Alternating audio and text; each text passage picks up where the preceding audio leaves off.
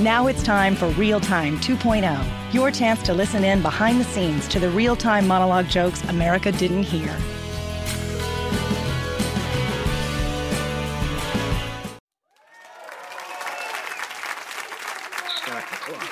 Good afternoon.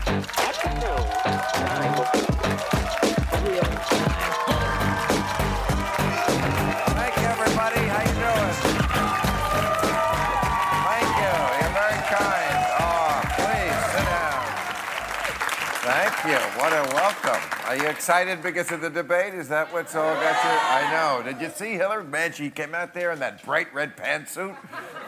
Because that's the color Latinos use to taunt bulls. I'm kidding. I shouldn't compare Trump to a bull. Bulls don't snort that much.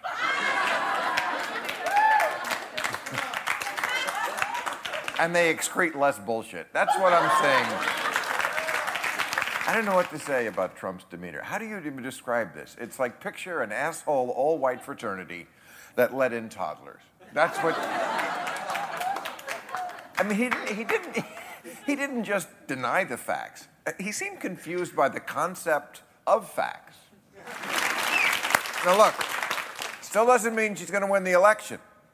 Don't be complacent. Be afraid. Be very afraid.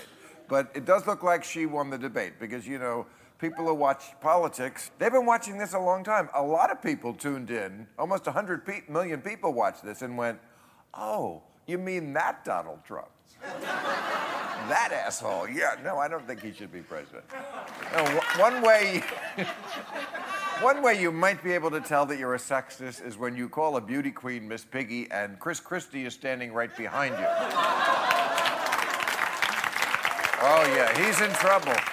Chris Christie, governor of my home state of New Jersey. Oh, absolutely. That Bridgegate trial is going on where he clogged the traffic on the bridge, and they say he knew about it and was laughing about it when they told him. He probably got the idea for squeezing tons of traffic into a couple lanes by putting on his pants.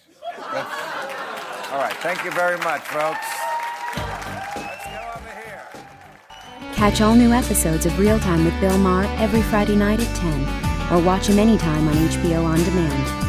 For more information, log on to HBO.com.